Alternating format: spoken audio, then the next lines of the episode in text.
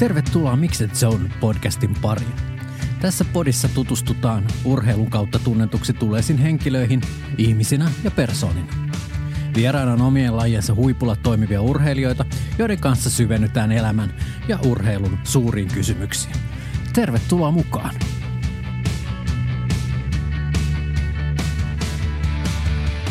Tänään vieraana on kävelijä Enni Nurmi.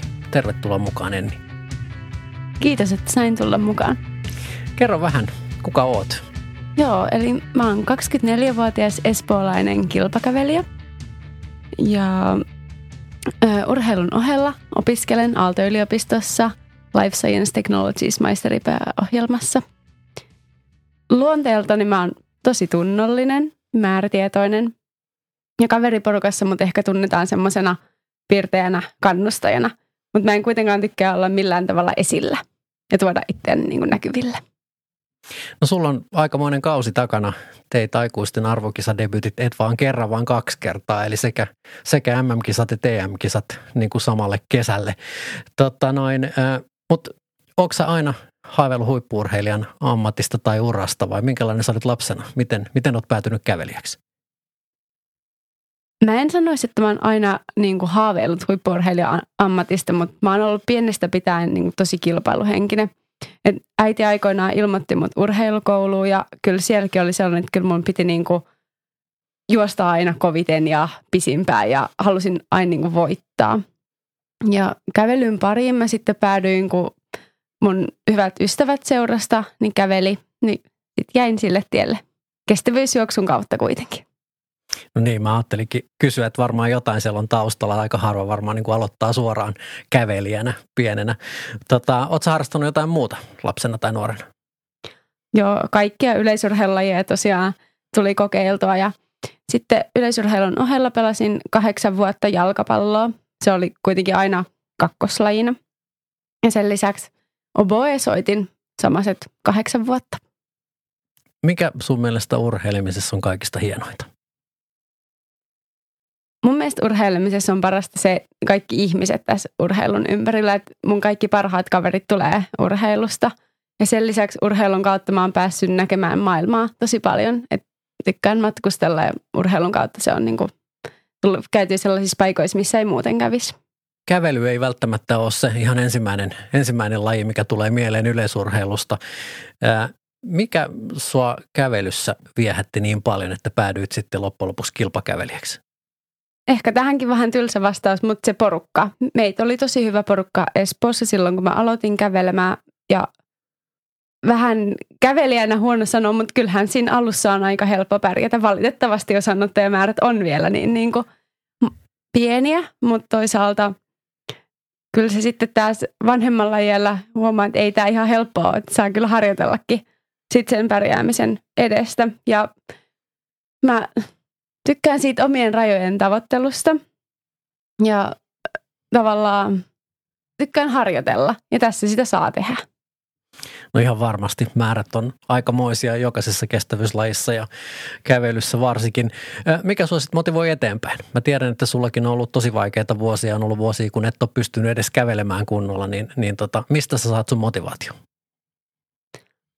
Mä tiedän, että mä en ole vielä saavuttanut niitä omia maksimaalisia rajoja. Niin mä haluan niin kuin tietää, että mihin, mä, mihin asti mä voin päästä.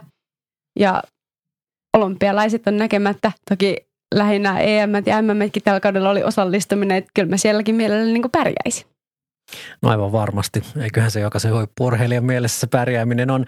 Tota, tulostaulu kertoo tietysti aina, aina lopullisen totuuden, mutta, mutta se ei ole ainoa menestyksen mittari. Mutta miten sä määrittelet menestyksen? Kun tuli jo noin vaikeat vuodet niin kuin mainittua, niin siinä, niiden aikana mulla tavallaan tuli semmoinen motto, mitä mä käytin, että menestyminen siirtymistä epäonnistumisesta toiseen menettämättä innostustaan. Ja tavallaan mä koen sen aika hyvänä menestyksen mittarina. Ja, mutta mun mielestä niin kuin menestynyt ihminen on semmoinen, että se on tehnyt jotain saavuttaakseen jotain, mistä hän on halunnut saavuttaa. Se on ehkä semmoinen aika hyvä. No kuulostaa kyllä todella, todella hyvältä. Tota, no kun nyt tuli vaikeat vuodet, mainittua, niin, niin kerro vähän siitä, että se, että sä oot tänä, tänä vuonna ollut EM- ja MM-kisoissa, niin se ei todellakaan ole itsestäänselvyys, vaan siellä on aika monta hankalaa vuotta takana. Kerro vähän niistä. Joo, tosiaan neljä vuotta mulla meni erilaisia vammoja kuntouttuessa, että kaikki rasituspohjaisia. Ja siinä aikana tavallaan vähän alkoi niin urheilu turhauttaakin, että tuntuu, että aina kun tulee takaisin, niin entistä pienemmillä kävelymäärillä vaan ja taas niin sama vamma. Et siinä täytyy sitten opetella uimaan ja pyöräillä ja tehdä kaikkea muuta korvaavaa. Mutta eihän se urheilu niin samalla tavalla ollut nautinnollista silloin. No voi kuvitella, sullakin ikää 24 vuotta, jos niin kuin neljä vuotta on tavallaan mennyt parhaassa iässä kuntouttaessa vaan, niin tota, se on pitkä aika. Voisi kuvitella, että noina aikoina olet käynyt aika syvissä vesissä, mutta onko sulla ö, uran varrelta jotain semmoista niin kuin käänteen tekevää hetkeä, joka on, on määrittänyt sun uran suuntaa jollakin tavalla isosti? Mä sanoisin, että, että mä pääsin siitä vammakierteestä yli ja sitten tuli noin ensimmäisten aikuisten arvokisapaikat, niin se on tavallaan luonut mulle itselle uskoa siihen, että musta on tähän ja mä voin päästä sinne olympialaisiin ja voin menestyä sielläkin vaikka on ollut vaikeaa, niin on ollut hyviäkin hetkiä. Mitä onnellisuus sulle merkitsee? Mulle onnellisuus merkitsee sitä, että on hyvä olla niin kuin itsensä kanssa ja että ympärillä on ihmisiä, tota niin, ke, ketkä niin kuin tukee sua. No ketä ne ihmiset on? Kuka kuuluu sun semmoiseen niin luottopiiriin, lähipiiriin tai ketkä? No ensimmäisenä täytyy tietenkin mainita perhe, ja sitten ystävät urheilun sekä niin kuin opiskelun kautta. Siinä ehkä ne perhe, perhe on ehkä se tärkein. No tekeekö urheilu sut onnelliseksi? Kyllä urheilu tekee tällä hetkellä mua onnelliseksi tai lisää mun onnellisuutta. Ei tietenkään yksinään, mutta että iso osa se on sitä. No kävely on laji, missä missä tota noin, niin treenataan paljon myöskin määrällisesti, mutta ihan yhtä tärkeää kuin se, että paljon sulla tulee kilometrejä, on tietysti myöskin palautuminen ja sulla oot saanut todellakin oppia sen kantapään kautta niin sanotusti. Mutta tota, mitä sä teet silloin, kun sä et turheile? Mikä saa sut rentoutumaan tai, tai millä tavalla sä kytket, kytket itse off-tilaan urheilun ulkopuolella? Rentoutuminen ei ehkä sinällään ole mun vahvuus, että mulla on ollut vähän tapana, että sitten kun mä en urheile, niin sitten mä yritän opiskella mahdollisimman paljon – kyllä mä sitten niin kuin kavereiden kanssa rentoudunkin myös. Sä kerroit tuossa alussa, että sä oot pienestä pitäen ollut se, joka on halunnut voittaa kaikki juoksukisat ja, ja olla paras, niin, niin tota, tavoittelet sä täydellisyyttä ja onko sun mielestä täydellisyyttä olemassa? No varmaan jonkinlainen täydellisyys on olemassa, mutta onhan se aika subjektiivinen käsite. Ja niin kuin, aika niin kuin ihminen saa määrittää itse, että – miten hän kokee täydellisyyden. Mutta usein mä uskon, että ihmiset kuitenkin ajattelee, että aina voi tehdä jotain paremmin, varsinkin kun tietoa tulee koko ajan lisää.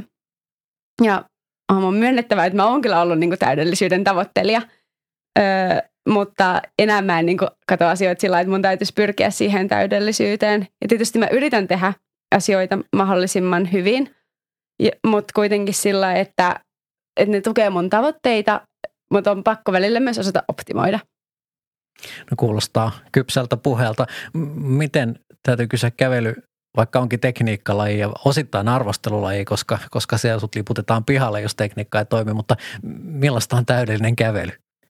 No kävely ehkä voi niinku ajatella, jos ajattelee just jollain tekniikkalajina, niin kaikillahan meillä on erilainen tekniikka, mutta tällä hetkellä Suomessa ajatellaan, että täydellinen kävely olisi sillä, että haetaan frekvenssin kautta mahdollisimman niin nopeita askelta – Öö, Mutta sitten taas mä koen, että jos kisassa ajatellaan niin täydellistä kävelyä, niin semmoinen nousujohteinen kisa. Ja tavallaan, että oot tietoinen koko ajan siitä, mitä niin teet. Urheiluun ja kävelyyn ja kaikkeen elämään kuuluu myöskin virheet. Pelkäät sä virheitä tai, tai tota, opitko sä virheistä? Kyllä mä pelkään virheitä, mutta mä nykyään myös tiedostan, niitä tulee pakosti. Ja öö, loukkaantumisten kautta oppi tavallaan, että, että niin kuin virheet kuuluu siihen. Ja koin myös, että sen loukkaantumisjakson aikana opin kaikista eniten. Että näin kun on ehjänä ja pystyy harjoittelemaan, niin ei niin, niin kuin takerru semmoisiin mitä olisi voinut tehdä tuossa ja tuossa kohtaa paremmin. Mutta asioita tulee paremmin mietittyä silloin, kun on loukkaantunut ja sieltä on tavallaan lähtenyt niistä virheistä, mitä on tehnyt, niin on tullut oppia mukaan niin kuin tähän, mitä mä nyt teen.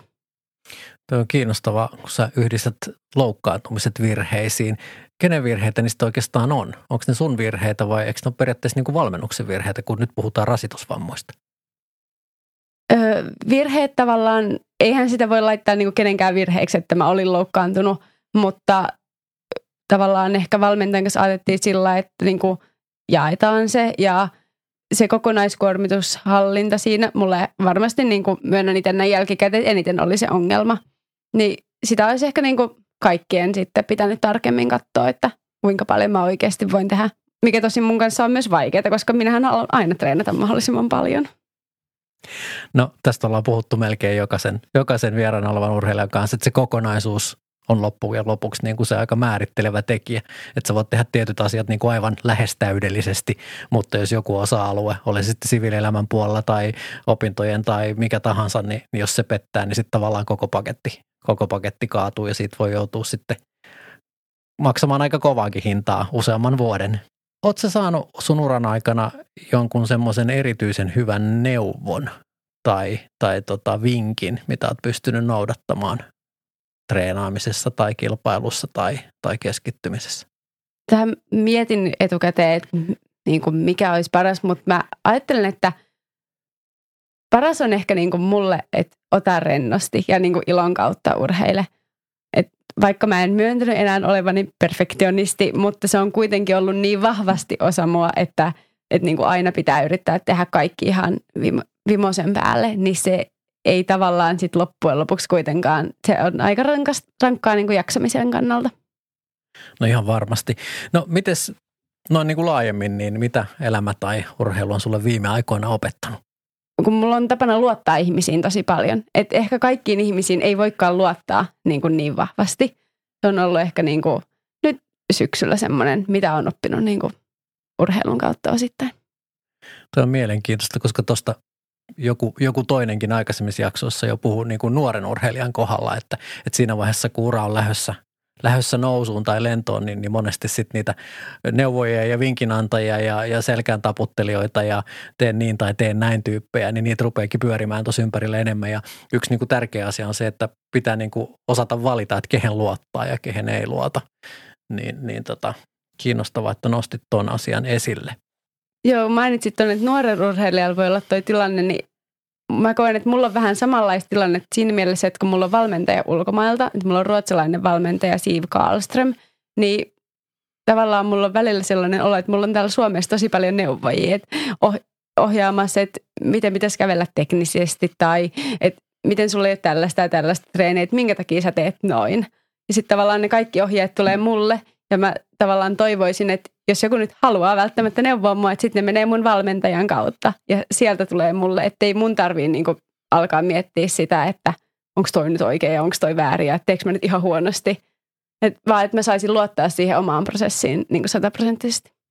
No toi on oikeastaan mielenkiintoinen pointti kanssa, kun ö, miettii vaikka joukkuelajeja, niin sehän on itsestään selvä, että valmentaja on niin kuin läsnä jokapäiväisessä työssä ihan koko ajan. Mutta teillä yksilöurheilulla ja yleisurheilulla varsinkin, niin aika usein on valmentaja ulkomailta ja, ja on pitkiä aikoja, kun ette, ette tapaa toisen. Kerro vähän, miten se toimii. Saako, niin kuin, treeniohjelmat häneltä, lähetätkö jotain videoita hänelle ja hän sitten analysoi ne vai miten, miten se valmennus toimii tolleen, niin kuin, kun etäisyyttä on enemmän? No me ollaan oikeastaan melkein päivittäin yhteyksissä. Et WhatsAppissa lähetellään, kerron aina harjoitukset, että miten on mennyt ja sitten kerran viikossa Zoom- tai Teams-puhelu. Harjoitusohjelma tulee Excelissä, vanha, hiukan vanhanaikaisesti, mutta tulee siellä ja sitten sinne samaisen Excelin mä sitten muokkaan, että miten se on niin kuin toteutunut, että mitä mä oon tehnyt.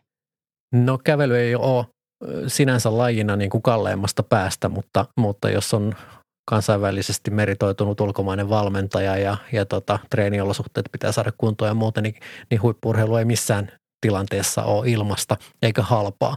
Niin miten sä rahoitat sun urheiluuran? No oikeastaan lähes tähän vuoteen mennessä, niin kyllähän mun vanhemmat on ollut mulle niin kuin isoin tuki rahoituksen puolella.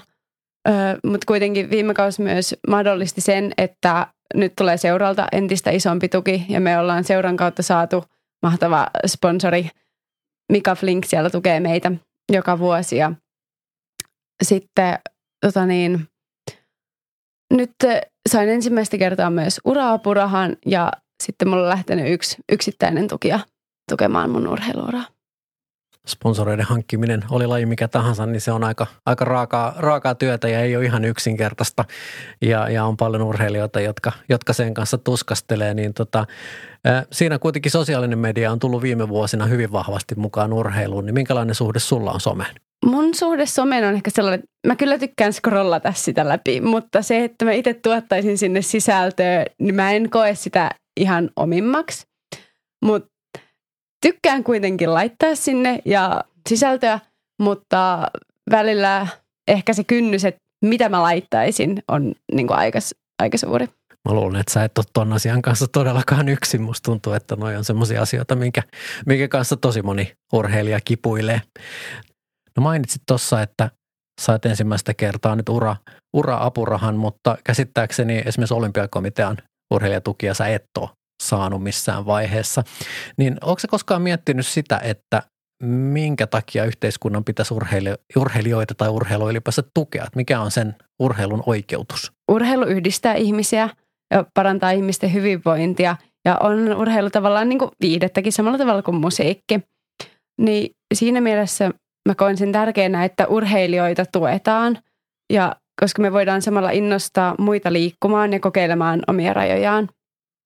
Ja myös tiedostan sen, että kävely on aika marginaalilaji, mutta mun mielestä on tärkeää, että kaikkia lajeja kuitenkin tuettaisiin tasapuolisesti. Ja e, yksilönä kuitenkin sitten ehkä enemmän odotan, että se tuki tulisi sponsoreilta. Yhteiskuntahan kuitenkin tavallaan tukee sit opiskelun kautta. Niin ehkä se olisi tasapuolisempaa siinä mielessä, että se urheilun tuki sitten tulisi jostain muualta. Tuo on hyvä pointti. Mulla oli edellisessä jaksossa uimari Veera Kivirinta ja kun keskusteltiin kanssa raha-asioista, niin ensimmäinen tukija, ketä hän kiitti vanhempien jälkeen, oli Kela, koska hän saa opintotukea ja, ja siitä on ollut, ollut suuri hyöty myöskin urheilun suhteen. Puhuit, että urheilijoita seurataan, urheilijat on esikuvia, niin koetko sinä olevasi esikuva? Mä en vielä varsinaisesti koe itse olevani esikuva. Että mä voin ehkä olla esikuva meidän seurassa ja kävelypiireissä, mutta mä tavallaan yritän toimia sillä tavalla, että mä pystyisin olemaan esikuva kaikille ja mä koen, että mulla on siihen ihan hyvät edellytykset. Koetko sä siitä paineita? En mä ainakaan vielä toistaiseksi kokenut paineita. Et, no, itsekin mainitsin, kävely on aika marginaalilaji. Meillä ei ihan hirveästi näkyvyyttä ole. Niin mä en, en siinä mielessä koe siitä paineita. No, sä oot kuitenkin viime kauden aikana tai menneen kauden aikana niin ollut enemmän julkisuudessa, jos ei muuta, niin kisa, kisoissa ja kisahaastatteluissa ja näin. Eli kyllähän siinä vaiheessa, kun arvokisoihin mennään, niin suomalaiset alkaa kiinnostumaan ja Yle alkaa kiinnostumaan ja niin poispäin. Niin tota, ää, ootko miettinyt sun omaa julkisuuskuvaasi? Eli miltä sä näytät ulospäin julkisuudessa ja, ja tota, vastaako se sitä, että minkälainen sä ihan oikeasti oot? Ehkä mä oon vähän kiillottanut omaa julkisuuskuvaani olemalla positiivinen, iloinen, ihan todellisuudessa mä en aina sellainen ole. Enemmänkin kotona aina äksyilemässä. Mutta niin, tavallaan on kuitenkin halunnut luoda itsestään semmoista niin kuin, kyllä mä myönnän, että mä yritän luoda itsestäni tietynlaista kuvaa sosiaaliseen mediaan myös. No toi on varmasti ihan ihan luonnollista ja näinhän kaikki tekee, eli eihän siellä kaikkea, kaikkea suinkaan jaeta eikä pidäkään jakaa. Tietyt asiat on semmoisia, mitkä pitää pitää itsellään ja, ja se on täysin, täysin luonnollista voisi kuvitella, että mitä, mitä enemmän niin kuin somea tehdään ja, ja urheilijatkin on esillä, niin sitä enemmän myöskin seuraajat ja yleisö ymmärtää, että se on vaan se yksi puoli niistä ihmisistä, ketä siellä, siellä esiintyy. Sä oot muutamaan otteeseen maininnut nyt, että kävely on, on pieni laji ja näkyvyys ei ole kauhean iso.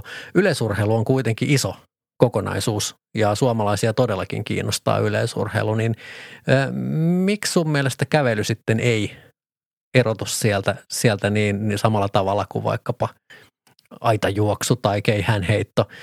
Minkä, millä tavalla niin kuin kävelyn näkyvyyttä tai, tai sitä statusta saataisiin nostettua? Mä koen sen ehkä niin ja ymmärränkin, että eihän kävely ole niin kuin helpoin laji seurata arvokisoissa – kyllä mä ymmärrän sen, että on paljon jännittävämpää katsoa se 10 sekunnin suoritus, kun et katsot sen reilu 90 minuutin tai puhumattakaan jonkun neljän tunnin suorituksen. Mutta mä tavallaan toivon, että me, meillä on hirveän hyvä porukka. Kävely on, laji, meitä on paljon erilaisia persoonia. Et laji on täynnä potentiaalisia tavallaan menestyjiä myös tällä hetkellä. Meillä on tosi hyvä tilanne Suomessa.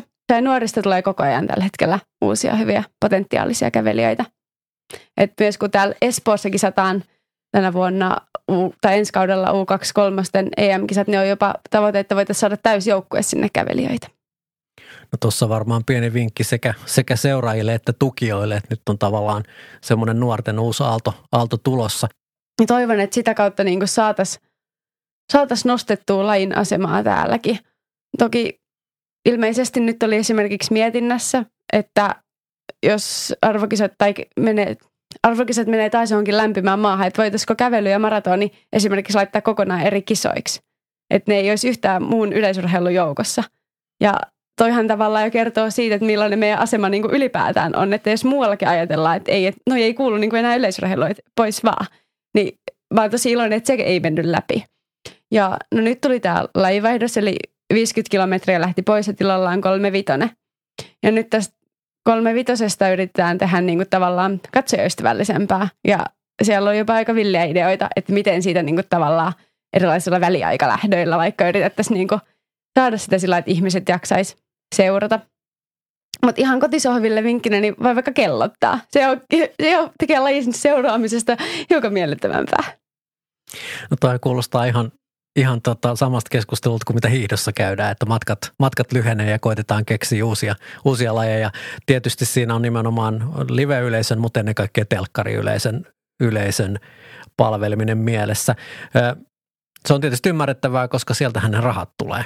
Jos palataan vähän noihin sponsoriasioihinkin, että, että tuntuu, että yritykset ja sponsorit kiinnostuu vasta siinä vaiheessa, kun, kun sitä menestystä on tullut jo aikuisten arvokisoissa tai, tai näin. Mutta tuntuu, että ihan jo bisnesmielessäkin niin kannattaisi lähteä nimenomaan niiden esimerkiksi just nuorten arvokisaurheilijoiden kelkkaan, joista voi sitten matkan varrella kasvaa todella isoja nimiä. Niin miten sä koet tämän? Onko sulla ollut matkan varrella tukijoita, jotka olisi lähtenyt mukaan tai, tai olisitko kaivannut aikaisemmassa vaiheessa uraa, että, että olisi ollut, ollut joku hyvä tukija, joka olisi mahdollistanut sitten vielä täyspainoisemman tekemisen? Mulla ei ole ollut sellaisia yksittäisiä sponsoreita aiemmin ja mä oon tavallaan kokenut sen niin, että sit mun on tehtävä töitä ja sen takia puhutaan kaksoisurasta, niin mä oon suorittanut aika paljon semmoista kolmoisuraa sitten, että oon urheilu- ja opiskelun lisäksi tehnyt töitä ehdottomasti aiemmin olisi jo kaikki sponsorituki ollut tarpeen, mutta on vieläkin. Että ei ole tosiaankaan helppoa löytää uusia sponsoreita. Ja ymmärrän lajin näkökulmasta sen, mutta toisaalta myös, kun tuolla paljon niin kuin tulee ulkona käveltyä, niin on siellä tosi paljon ihmisiä, jotka kannustaa ja selkeästi kyllä se kävelijä vaan kääntää katseita. Että et pikkulapset tosi usein katsovat, että mitä toi oikein tekee. Niin vaikka niin kuin, ja koen, että niin kuin saadaan me TV-näkyvyyttäkin. Mä ymmärrän sen, että meillä ei ole niin kuin samalla tavalla joka viikko sitä kilpailua tai useampaa starttia samassa kesän kisassa. Mutta että se TV-aika, mikä meillä on, niin se on sitten kyllä yleensä vähän pidempi. No kerrotkin tuossa alussa, että opiskelet Aalto-yliopistossa ja sen lisäksi teet, teet tosiaan töitä, niin minkä alan hommia teet? Öö, nyt syksyllä mä oon tehnyt koodarina hommia – et tota niin, musta ei ikinä pitänyt tulla koodaria, mutta se on ollut loppujen lopuksi ihan tosi hauskaa. Ja tavoite mulla on, että mä pääsisin johonkin urheilu- tai terveysteknologia-alan firmaan töihin. Ja itse asiassa aikaisemmin tekemään diplomityötä. Ja mulla tulee diplomityö nyt sitten keväällä niin kuin ajankohtaiseksi, niin tässä alkaa pikkuhiljaa ole niin kuin aika, etsii joku paikka. Mutta sitten se taas tuo vaikeuksia, että niin kuin, mikä firma haluaa ottaa sellaisia, joka tekee vain puolipäiväistä työtä. Vaikka koen, ja mitä ollaan paljon urheilukavereiden kanssa keskusteltu, että, että urheilijat on tehokkaita. Että tarviiko sen olla se kahdeksan tuntia vai voiko se olla neljä tai kuusi tuntia. Ja silti me voitaisiin saada sama niin kuin, työmäärä aikaiseksi kuin muut. No sua kun kuuntelen itse asiassa, sinussa yhdistyy aika monta tämmöistä yhteiskunnallista megatrendiä. Nimittäin just kuuntelin jonkun tulevaisuustutkijan luentoa, missä sanottiin, että nuoret aikuiset on erittäin kiinnostava kohderyhmä. Huippuurheilu on erittäin kiinnostavaa ja siihen vielä, vielä tuommoiset niin kuin koodaus- ja terveysteknologia, jotka on todellakin suuria trendejä tällä hetkellä. Niin, niin tota, jollakin tavallahan toi pitäisi pystyä sitten näkyvyyden kautta kääntää kääntää vahvuudeksi. Niin, no nyt kun asia noin sanot, niin niinhän se on. Minkälaisia unelmia sulla on vielä urheilun saralla saavutettavana tai sitten siviilielämän puolella? Ö, urheiluuralla ehdottomasti olympialaiset ja siellä menestyminen ja siviiliuralla niin löytää tosiaan niin kuin työpaikkoja jostain terveys- tai urheiluteknologian alalta, mihin mä koen, että mulla on ehkä itselläkin niin kuin jotain annettavaa. No missä sä näet itse viiden vuoden päästä? Silloin on Pariisin olympialaiset jo kisattu. E, tai, tai kymmenen vuoden päästä, jos katsotaan niin pitkälle. Viiden vuoden päästä tosiaan aion vielä urheilla. Ja kymmenen vuottakin menee siinä ja sinne urheillanko vielä. Olen laskenut vähän niin kuin, että monta olympiaadia tässä voisi vois urheilla. Mutta kymmenen vuoden päästä varmasti ainakin on jo niin kuin siirtymässä työelämään. Ja jos lapsiakin haluaa, niin varmaan niin kuin aika lailla olisi jopa sellainen ikä. No teillä kestävyysurheilijoilla on toi, toi kaari on vähän pidempi. Eli tota 30 kestävyysurheilija hän ei ole vielä, vielä vanhaa nähnytkään. Et siinä mielessä urat voi olla vähän pidempiä. Kyllä. No jos sitten katsotaan kuitenkin vähän taaksepäin. Me aloitettiin pienellä kierroksella tuolla lapsuudessa, niin jos nyt saisit palata taakse tuonne teini-ikään, niin minkälaisen ohjeen tai neuvon antaisit teini-ikäiselle Ennille? Mä sanoisin, että muistan nauttia niin kuin hetkistä. Kiitos haastattelusta Enni Nurmi. Kiitos paljon, että sain tulla vieraaksi.